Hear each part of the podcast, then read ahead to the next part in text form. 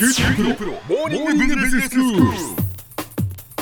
今日の講師は九州大学ビジネススクールで国際ロジスティクス国際経営がご専門の星野博先生ですよろしくお願いしますよろしくお願いします。まあ昨日から物流に関わるその省力化とコストというお話をしていただいてまして、はいそのまあ労働力をいかに減らすかそしてそのまあコストをねいかに下げるかっていうことですけれどもその昨日物流コスト調査報告書によるとこの10年間低下傾向にあった売上高に占める物流コストの比率が上昇していて4.97%だということだったですよね。はい、そうですね。でそれにはその人件費の上昇が影響したんじゃないかという話でしたけれども先生、はいそうなんです。あの今日もあの日本の物流コストの話を続けたいと思いますけれども、はいそのご紹介いただいた日本ロジスティックスシステム協会の毎年この物流コスト調査報告書って発行されてるんで、ええ。こう比較をしながらこう定点観測ってできるんですよね。はい。で4.97%ですけど、まあ、昨年の日本の平均で言えばまあ100円の売上に対して、えー約5円が物流コストだったってことなんですね。うん。その売上に占める、まあ、およそ5%が物流コストというのはどういうふうに考えることができるんですか？そうですね。なかなかこれあの5%って高いの安いのっていうところだと思うんですけど、ええはい。まあ、5%といえば大体日本国内の一般的な企業の売上高経常利益率にほぼ匹敵するんですよね、はい。大体こうあの売上の5%ぐらいがあその利益になるんですよね、で物流コストがちょうど同じような5%なわけですけれどもそう考えるとこのコストを含めてですね圧縮すれば利益率を高めることができるわけですね。で利益率を高めるっていうことは商品の競争力を上げることにもなりますし、ええそれをですねこの物流の分野ではまだその余地があるんじゃないかなって考えるわけです。そうなんですね、はい例えばあのこの5%の内訳を見てみると約その半分以上の2.77%が輸送コストなんですよね。はい。で輸送コストってどういうことかっていうと例えばある製品を作るために原材料をどこから運んでくる、でその、えー工場の敷地内でそれを組み替えていく。そしてそこで生産したえー商品をですね最終的なあの顧客に送り届けると、まあ、こういうのがあの輸送コストなんですけど、ええ完成品を出荷する製品輸送のコストというのは圧倒的に高い比率なんですよね。そうするとやはりまずはここがターゲットになるんではないかなっていうことに考えるわけです。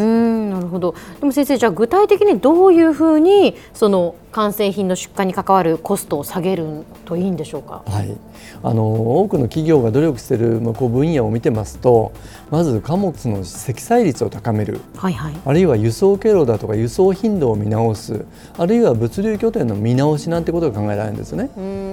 一回に乗せる量を増やすってこそうまさとですよね。にそうです。積載率を高めるってことは、例えばトラック1台に乗せられる貨物コンテナ1個あたりで運ぶものを少しでも多くするってことですよね。ええ。そうすると単位あたりの輸送コストを下げることができる。わけです、例えばトラックに今まで1000の商品を積んでたとすればそこに1100工夫して載せれば約あの1個あたりの輸送コストって1割下げることができますよね、ええ。まあ、こういうやり方ですよね、はい。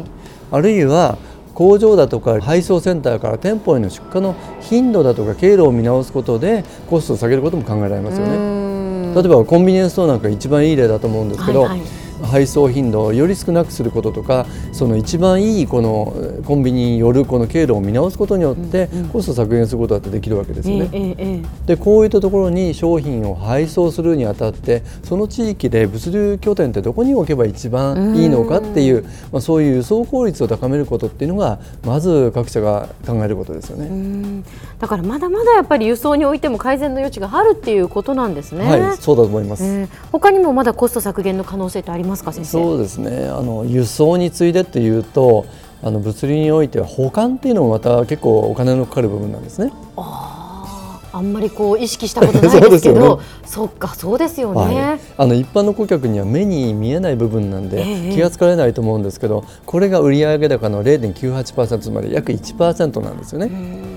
で保管っていうのは商品の在庫のために物流倉庫をまず確保しなきゃいけないですね、ええそれそこにラックと言われる棚だとかあのフォークリフトだとかそういう機器を配置する必要がありますよね。はい。でそこにはあの担当の人を雇用する必要があるし、実際に管理するそういう費用が発生するわけです。うん。でそうすると製造されてから販売されるまでの前の段階で一時的に倉庫に置かれるのが商品の在庫なんですけど、ええ。まあこれは実はそういった費用がかかっても全く利益を生み出さないわけですよね。うん、そうですね。ですね。ですからトヨタ自動車を筆頭に少しでも無駄な在庫を減らして、うん。さらに効率的に管理することに努力をされているわけです。確かにトヨタのその生産管理というのは、そうねですよね。徹底されてますからね、この無駄を省くということをね。そうですよね、えで無駄を省くっていうとじゃあ在庫持たなければいいんじゃないかってこう考えがちですけど、えもし在庫を持たないと何が起こるかっていうと例えば顧客からの要望に応えられなかったり、うん急な需要に応じることできないっていうことでビジネスチャンスを知ることになりますよね。はいはい。例えば今年冷夏なのか猛暑になるかなかなかもうギリギリまでわからない、うんもうそれによって例えば清涼飲料水だとかエアコンの売り上げって明らかに変わってきますよね。はい。でところが一旦それを工場で生産して市場まで届くのに時間がかかるわけですから、うんですからこれを保管をしなきゃいけないわけですよね。ですからそれを正確な予想に基づいて生産をして適正量を在庫するっていうこの見極めって本当に難しいって言えますよね。そうですよね。これはもう本当に技だと思います。うん。まあ今あの貨物の輸送のコストを下げること、ええ。あと在庫のコストって下げることを言いましたけど、はい。他にもいろんな取り組みってあるんですよね。例えば最近だったらビール業界なんかでライバルの企業同士がまあ共同で商品を配送することでコストを落とすだとかライバルで？ライバルでもですね。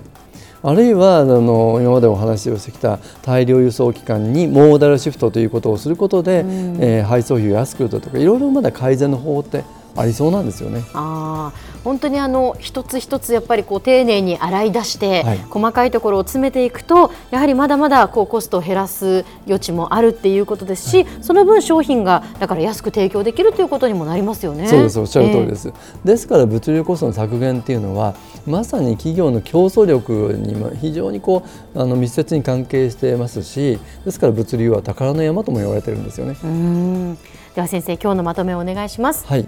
今日は原材料の調達から生産そして商品の出荷に至る物の移動にかかるいわゆる物流コストの表についてお話をしました。まあ、最近は人材の確保だとか非常にあの難しくなってるさらにこの人件費っていうのは物流コストを押し上げる要因になってるんで、まあ、今後自動化だとか省力化を含めて改善に取り組むことが競争力を維持して高めていくってことになるんじゃないかということをお話しさせていただきました。今日の講師は九州大学ビジネススクールで国際ロジスティクス国際経営がご専門の星野博先生でした。どうもありがとうございましたあり。がとうございました。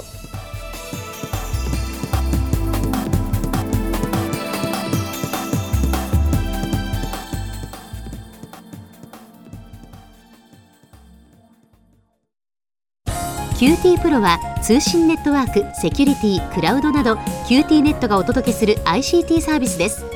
九州中に展開した光ファイバー網を基盤に一番身近なビジネスパートナーとして九州の企業自治体の皆様をサポートします。